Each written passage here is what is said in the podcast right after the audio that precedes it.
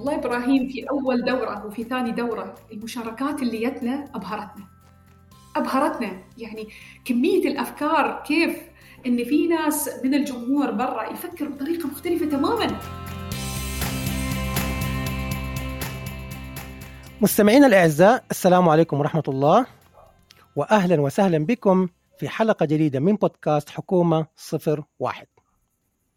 ضيفتنا في هذه الحلقة شخصية مميزة من دولة الإمارات العربية المتحدة، سعادة دينا فارس، مدير عام دائرة عجمان الرقمية بالإنابة. أهلا وسهلا سعادة دينا، وشكرا على وجودك معي اليوم. أهلا يا إبراهيم، وشكرا لك أنت أيضا على إتاحة الفرصة أن نكون ضيوف معاكم اليوم. العفو، لنا عظيم الشرف. أنا متابع للتقدم والنجاحات المستمرة التي تحققها دائرة عجمان الرقمية، ولذلك متفائل اليوم بحديث طيب ومفيد لمستمعينا. أخدينا ما شاء الله عليك، لديك سيرة ذاتية سرة تجمع ما بين العمل الميداني في مجال التحول الرقمي وكذلك التأهيل الأكاديمي المتخصص.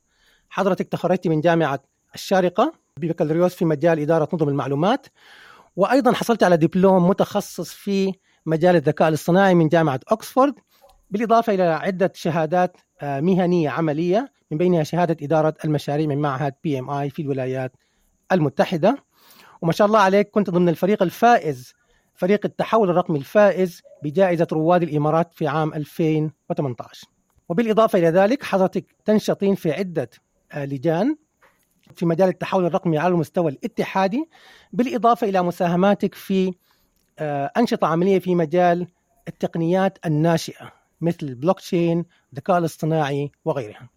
أتمنى أن من خلال حوارنا اليوم أن نستفيد ونفيد المستمعين الكرام.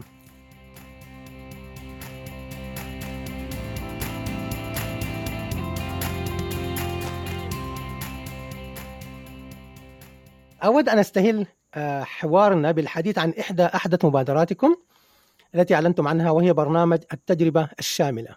الاسم نفسه ملفت للنظر، فما طبيعة هذا البرنامج؟ أنا إبراهيم حابة أخذك شوية باك عشان تعرف ليش إحنا وصلنا لهالكونسبت وليش فكرنا فيه. رحلتنا في مجال التحول الرقمي في إمارة عجمان بدأت في 2016، في نوفمبر 2016 بالتحديد، وبدأت بالإعلان عن خطة التحول الرقمي ورؤيتها الطموحة والأهداف الاستراتيجية اللي تهدف إلى سعادة المجتمع في الرقم الأول.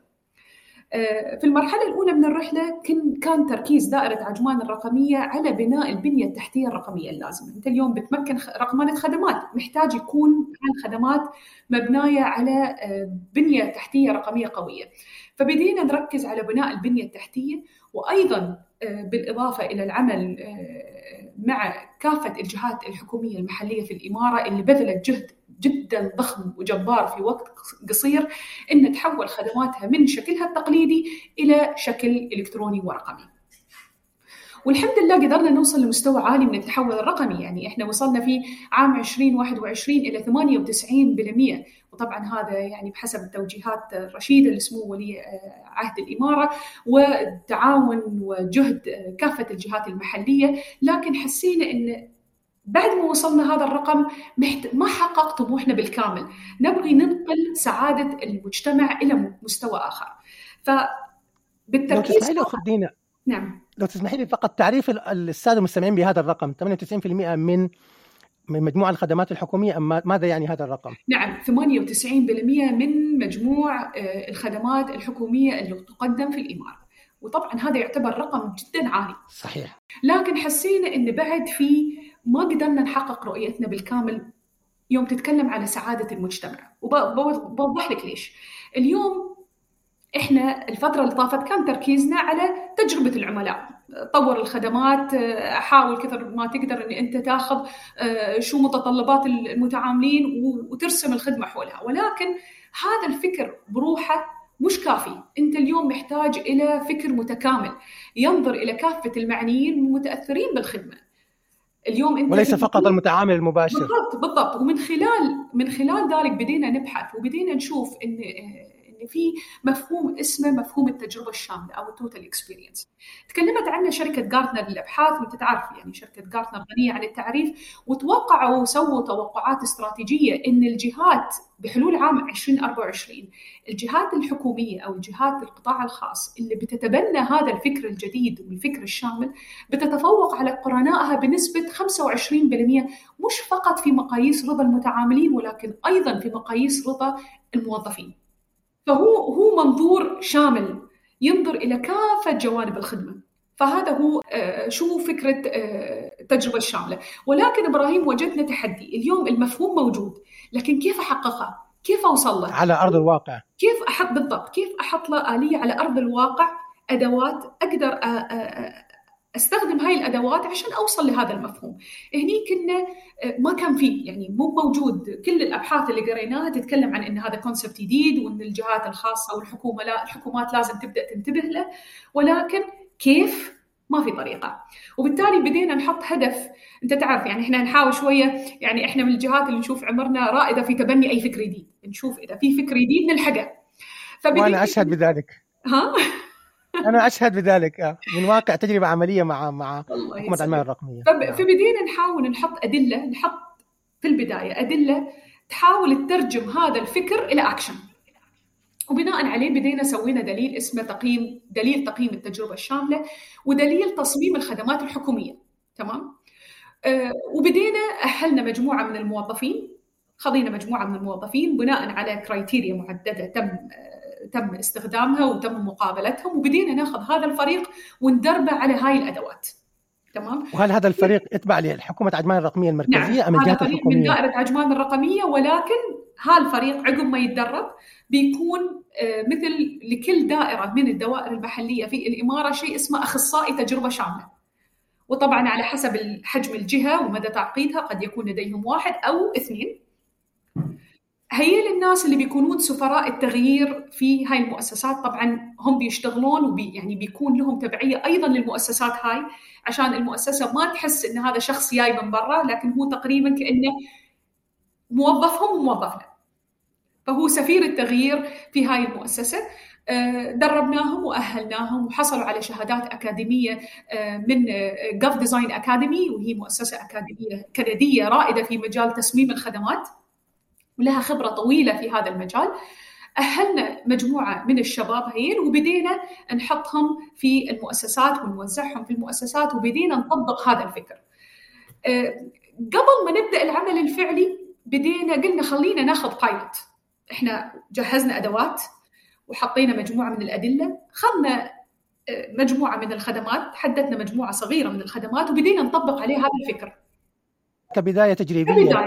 نجرب هل فعلا، يعني نحاول نسوي قياس أثر قبل وبعد. بالفعل شفنا نتائج مبشرة جدا بالخير إبراهيم. يعني في إحدى الخدمات اللي كان فيها 14 تاتش بوينت نقطة اتصال مع الجمهور، قدرنا نقلصهم من خلال استخدام هاي الأدوات إلى 3، من 14 إلى 3. نعم، كان في كثير من دمج الإجراءات وإعادة هندسة للعمليات. نعم. الرضا العام سوينا قياس للرضا العام للمتعاملين قبل وبعد، شهد تحسن بنسبة 38% بالنسبة للمتعاملين والموظفين اللي هم الفرونت لاين اللي يقدمون الخدمات هيل للجمهور، وتم تحسين وضوح المتطلبات والإجراءات بنسبة 87%. شو معنى هذا؟ معناه إن كان في كثير من الأمبيجتي، الناس ما تعرف شو اللي بتتوقعه. أنا عارف غموض وعدم الوضوح بالضبط. فبدينا نشوف إن النتائج المبدئية نتائج جدا مبشرة بالخير. فبدينا نشتغل، وحالياً كل أخصائي تجربة شاملة عنده قائمة من الخدمات اللي فيه معايير على أي أساس نبدأ، مثل ما تقول يعني تحديد أولويات، وحالياً شغالين. جدير بالذكر أيضاً إن نحن قدمنا ملف هالتجربة في جائزة عين على الابتكار، وهي جائزة تقدمها شركة غارتنر، وتم اختيارنا من ضمن 121 ملف مقدم على مستوى العالم لهاي الجائزة. ما شاء الله، ألف مبروك. We got shortlisted. النتيجة النهائية كانت based on voting، بس بالنسبة لنا وصولنا ما بين 121 ملف إن نكون shortlisted هذا نجاح كبير. هذه مفخرة ونجاح يستحق التأنية، وصل لهذه القائمة المختصرة. فهاي هي فكرة التجربة الشاملة. واعتقد بالاضافه او بغض النظر حتى عن الجوائز الدوليه، النجاح اللي حققتوه في رفع نسبه سعاده المتعاملين يتسق مع رؤيه عجمان اللي ذكرتيها في بدايه حديث حضرتك عن الهدف من اطلاق برنامج الحكومه الرقميه ككل وسعاده المجتمع.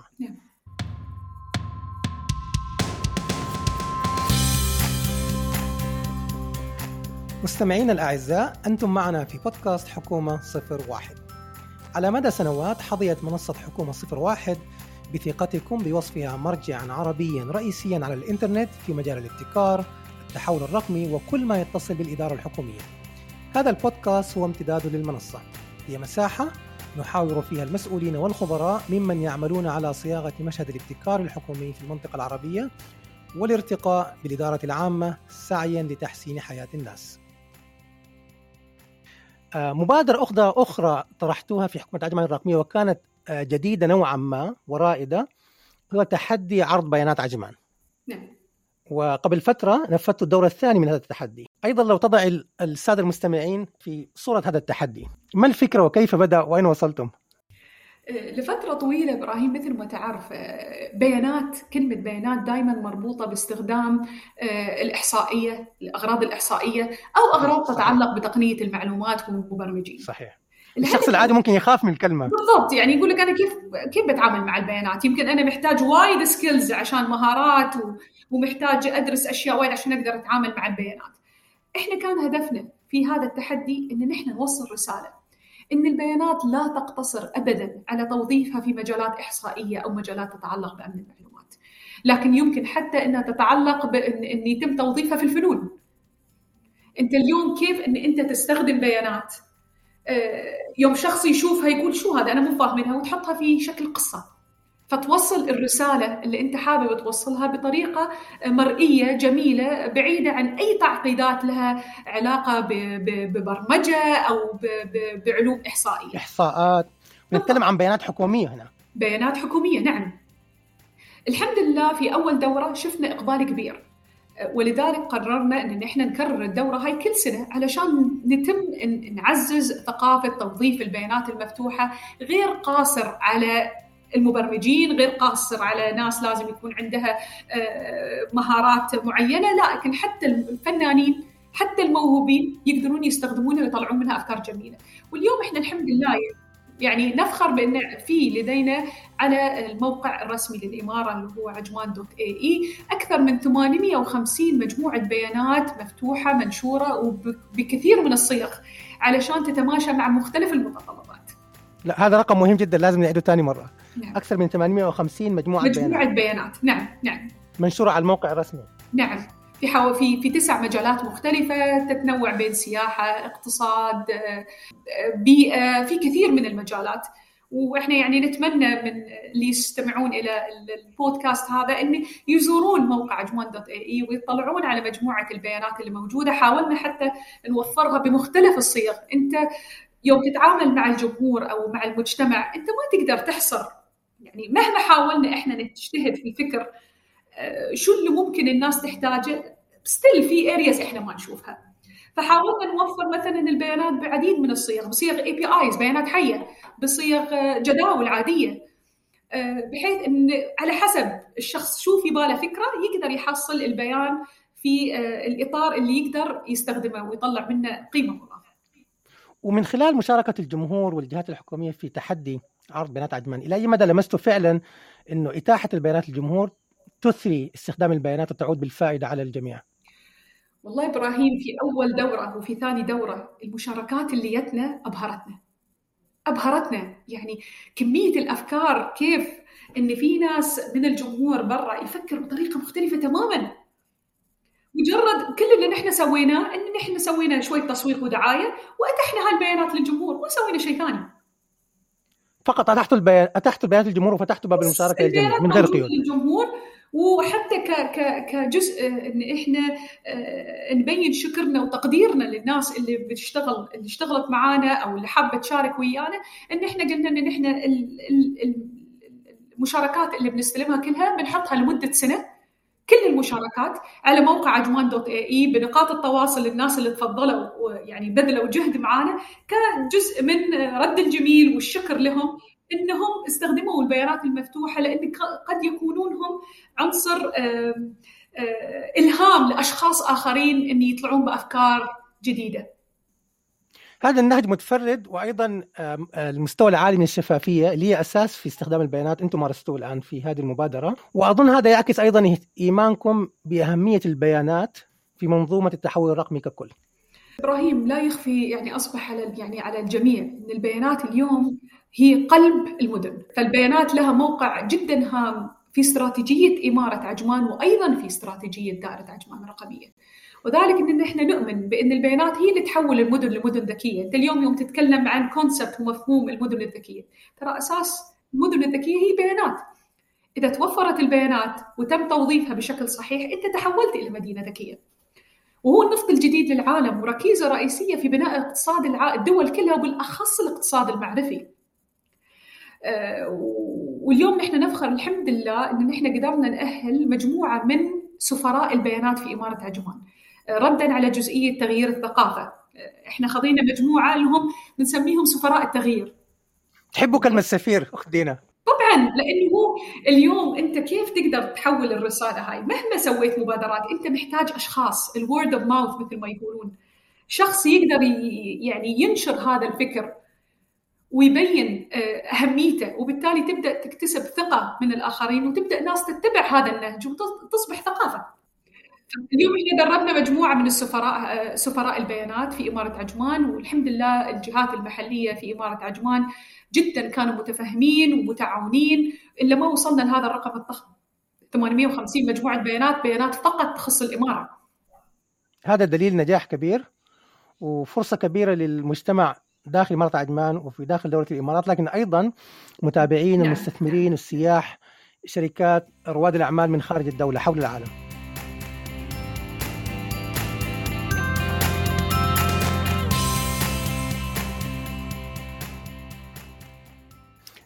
هذا الحديث عن البيانات ومفهومكم الشامل للتحول الرقمي يقودنا لنقطة أخرى، وهي أن التقنية ليست هدفاً في حد ذاتها، فأود أن أسمع من حضرتك حول هذه النقطة.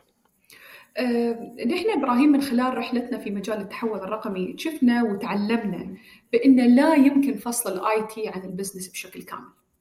اليوم مفهوم كلمة التحول الرقمي بعد ترتبط بأذهان الكثيرين أن هي تتمحور فقط حول التكنولوجيا وتوظيف التكنولوجيا، ولكن التكنولوجيا هي شق صغير من عملية التحول الرقمي. التحول الرقمي مبناي على البيانات، مبناي على الإجراءات، مبناي على المؤسسات وثقافة الناس، ومبناي أيضا على التكنولوجيا، ولكن التكنولوجيا مش العنصر الوحيد اللي فيه. اليوم إذا أنت خضيت الخدمة مثل ما هي بتعقيداتها بدون مراجعة لإجراءاتها وحولتها إلى شكل تقني، أنت قاعد تحمل كل هذا التعقيد وتحطه أيضاً في الشكل التقني.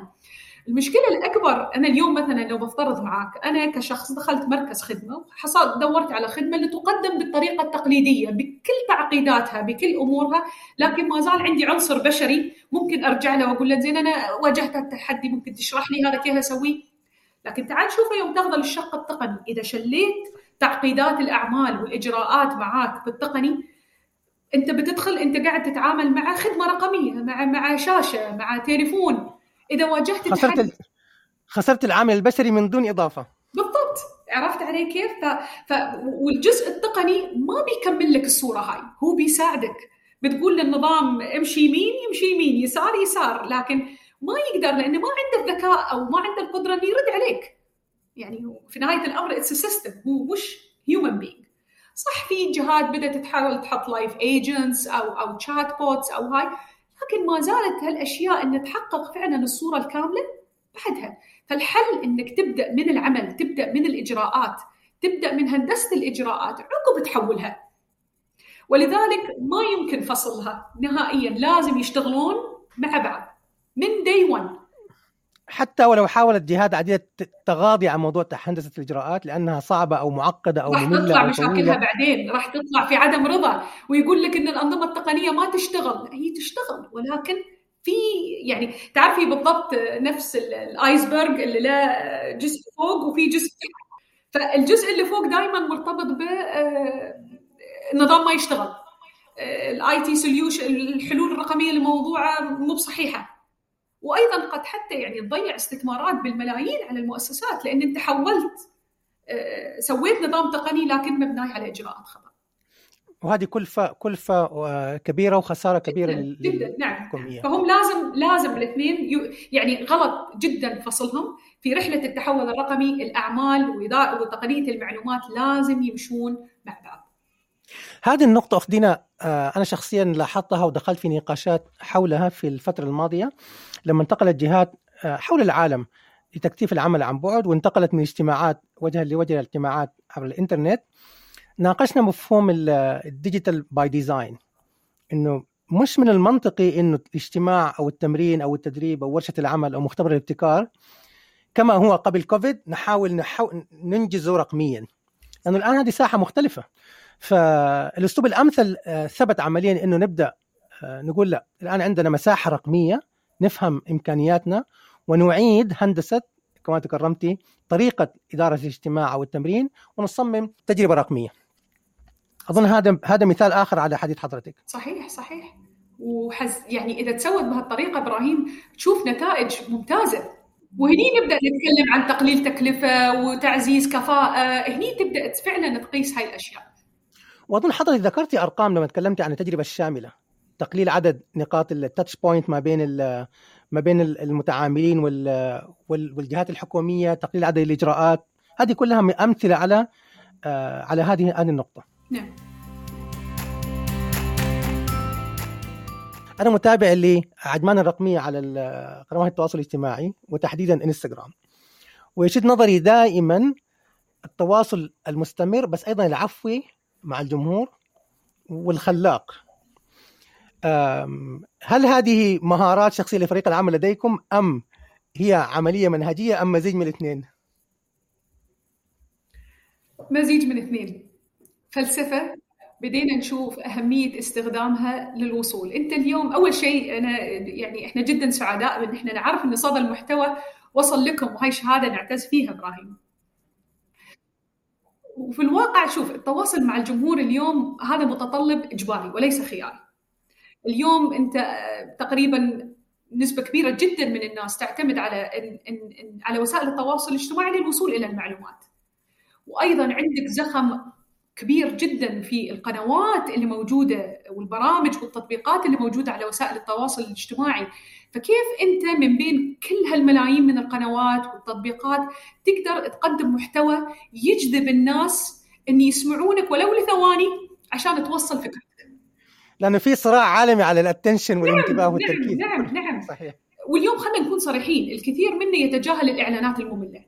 يعني يوم شفت شيء بطريقة رجل ما يلفت انتباهك you just skip it. ولكن اليوم كيف إحنا كان الفريق يعني تحدي فريق العمل كيف إن نحن نخلي الناس تتابعنا، شو اللي ممكن نقدمه بطريقة مختلفة.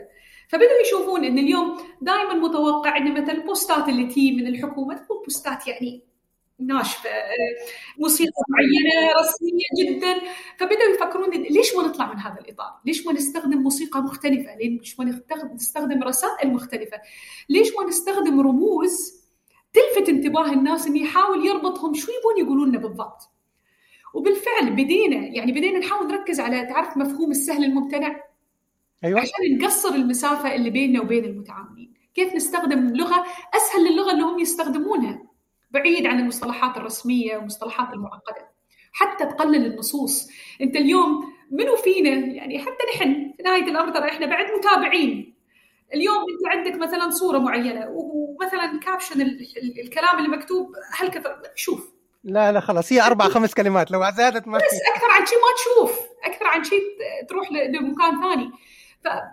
ففكرنا أول شيء قلنا بنبدأ بتغيير هويتنا المؤسسية. سوينا ريبراندينج كامل عشان نحصل على شكل موحد متناسق على صفحتنا، وبدينا مثل ما قلت لك نستخدم موسيقى مختلفة، نستخدم طرق جديدة. يعني بعطيك مثال في جايتك سلطات، فكرنا فكرة كانت بسيطة جدا إن نحن نحط تليفون قديم. أنتوا في مجال تحول رقم يعني أنتوا كل شيء تتكلمون عنه حديث. كيف تعرف تليفون الأول هذا حطيناها تليفوننا، وبدينا نحطها في أماكن مختلفة في الإمارة، في متحف عجمان، في البر، في أماكن مختلفة في الإذاعة الخاصة بالإمارة. فالناس بدأوا يقولون شو تليفون يرن وحد يرد، حد يرفع السماعه، وتليفون موجود في مكان ثابت ومربوط مربوط بالسلك. بس لا ما كان في سلك.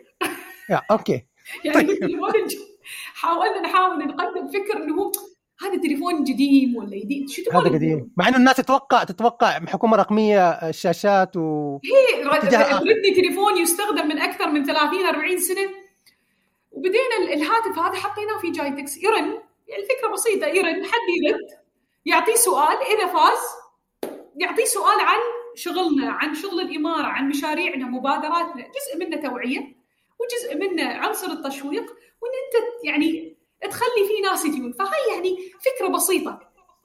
متخيل هذه الروح ومتخيل اللي بتعملوه على السوشيال ميديا، لأنه لي شرف العمل مع حكومة عجمان الرقمية في أكثر من مشروع، وفريقكم كما ذكرت هذا الكلام لهم سابقا، يعني روح العمل عندكم والأفكار أشبه في الشركة الناشئة أكثر منها جهة حكومية تقليدية كما ذكرت، يعني فمو غريب عليكم ما شاء الله. الله يسلمك، هذا شرف اسمع الكلام، شكرا.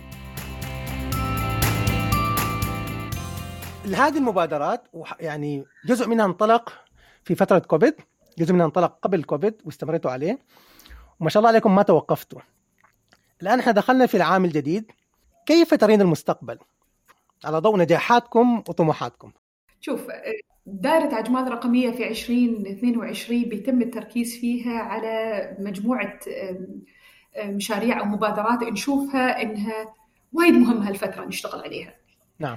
أول شيء مثل ما تكلمنا وخذ فترة طويلة من الحوار موضوع التجربة الشاملة.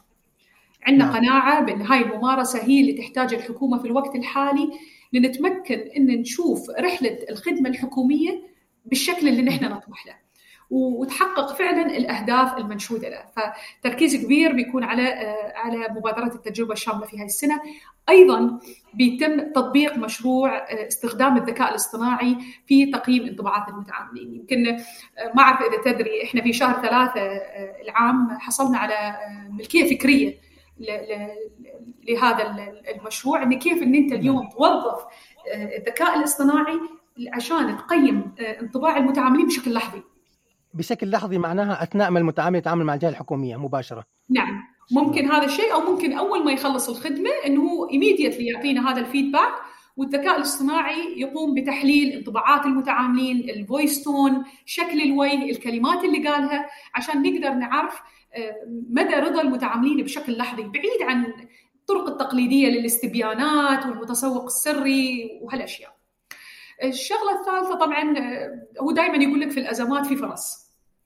صح، كوفيد كانت أزمة وما زال العالم كله يعني بعده يحاول أن يطلع منها، ولكن أيضاً سرع عملية الرقمنة بشكل جداً سريع، وعلى كثر ما يعني أصبحت أنظمتنا بين يوم وليلة، أنظمتنا، خدماتنا، حتى نحن كأشخاص مربوطين بشبكة الإنترنت 24 ساعة. واليوم موضوع تسوق العمل، التعليم، بالضبط كل شيء. فاليوم الرقمنة زادت بشكل عالي، صار عندك مخاطر أمن سبراني بشكل عالي وبشكل عالي جدا، وهي يعني من أكثر الملفات اللي اليوم اللي تأرق حكومات ودول على مستوى العالم.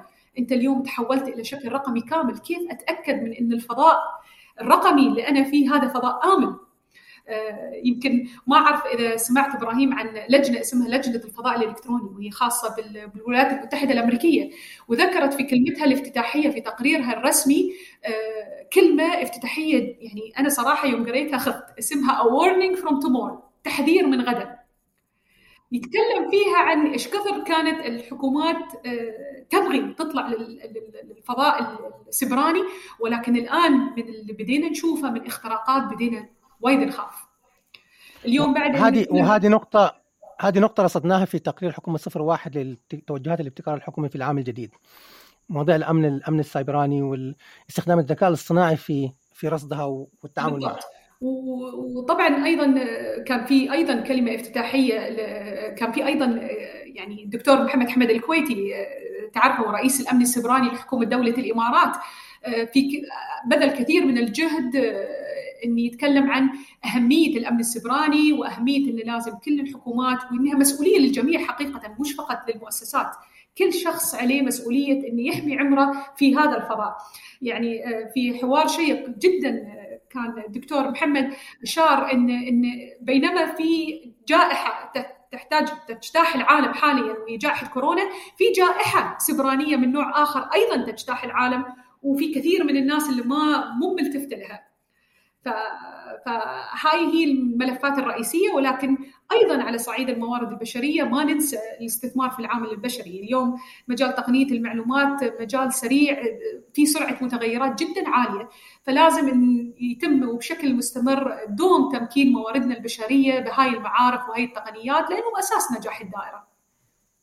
موفقين يا رب. يعني تبدو خطة عندكم، أجندة سريعة لعام الجديد. الله يسلمك. أخذينا في ثنايا حديثك أيضاً رصدت موضوع تكرر أكثر من مرة، نجاحكم في تنفيذ مبادرات تخفض من كلفة العمليات الحكومية، تزيد من العائد على الاستثمار. وهذا يقودني لي سؤال يرتبط بطبيعة هذا البودكاست. بودكاست حكومة 01 هو موجه للمستمعين حول العالم العربي. ضيوفنا هم ممارسي الابتكار الحكومي وقادة ومسؤولين من حول العالم العربي، وهناك سؤال في المنطقة العربية وفي الجلوبال ساوث أو الجنوب العالمي خارج المنطقة العربية، في آسيا، في أفريقيا، أمريكا اللاتينية، حول مفهوم الابتكار منخفض الكلفة، لأن التقنية تقليديا للأسف ارتبطت بالاستثمارات الضخمة. لكن أنت ما شاء الله عليكم أطلقتوا أكثر من 850 ملف بيانات على الإنترنت، نفذتوا مبادرات من بينها التجربة الشاملة كما ذكرتي بكلفة معقولة. فما هي نصيحتك لمسؤولين حول المنطقة العربية وحول العالم إنه كيف ممكن نمارس مفهوم الابتكار منخفض الكلفة عمليا؟ يعني أبرز نصيحة بتجي في بالك من خلال تجربتكم؟ نصيحتنا اللي دوما نقولها إبراهيم، start small and grow as you go.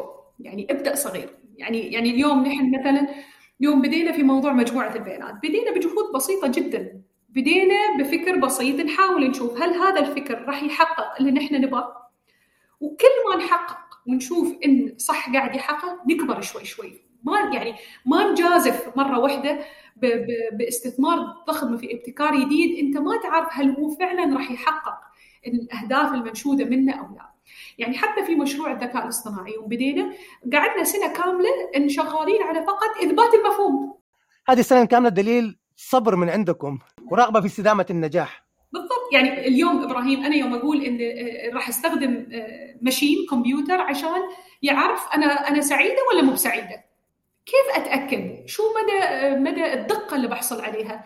وطبعا إحنا نكون بعد منطقيين. أنت هاي تقنية ناشئة في نهاية اليوم، أنت عندك تحديات تتعلق باللغة، تتعلق باللهجات اللي في اللغة. يعني اللغة العربية ما شاء الله لغة غنية جدا بروحها، غنية جدا، هي كم لهجة فيها، خاصة في دولة مثل الإمارات في لغات وفي لهجات.